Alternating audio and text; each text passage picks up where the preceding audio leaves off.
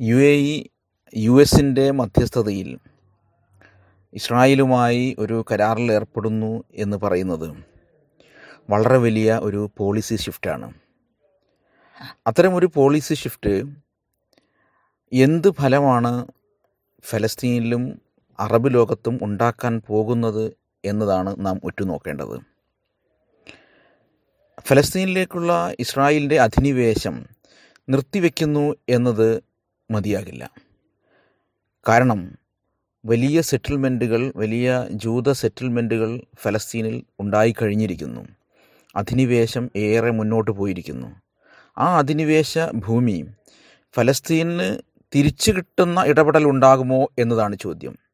America ഈ കരാറിന്റെ കാര്യത്തിൽ എത്ര ആത്മാർത്ഥമായി നിൽക്കും എന്നത് ചോദ്യമാണ്.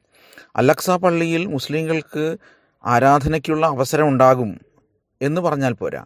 അലക്സ പള്ളി നിൽക്കുന്ന ജെറൂസലേമിന്റെ ചരിത്രപരമായ സ്റ്റേറ്റസ് എത്രമാത്രം അംഗീകരിക്കപ്പെടും എത്രമാത്രം നിലനിർത്തപ്പെടും എന്ന ചോദ്യത്തിന് ഉത്തരം കാണേണ്ടിയിരിക്കുന്നു.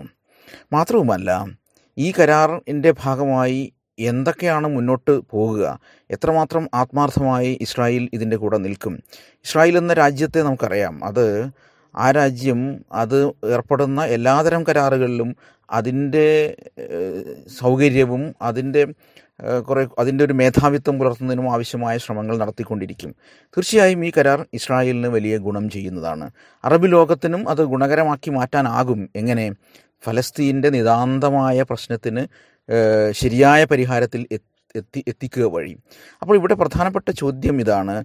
എത്രമാത്രം ആഴത്തിൽ ഇതിന്റെ ഗുണഫലങ്ങൾ ഉണ്ടാകും എന്നത് പ്രധാനമാണ്.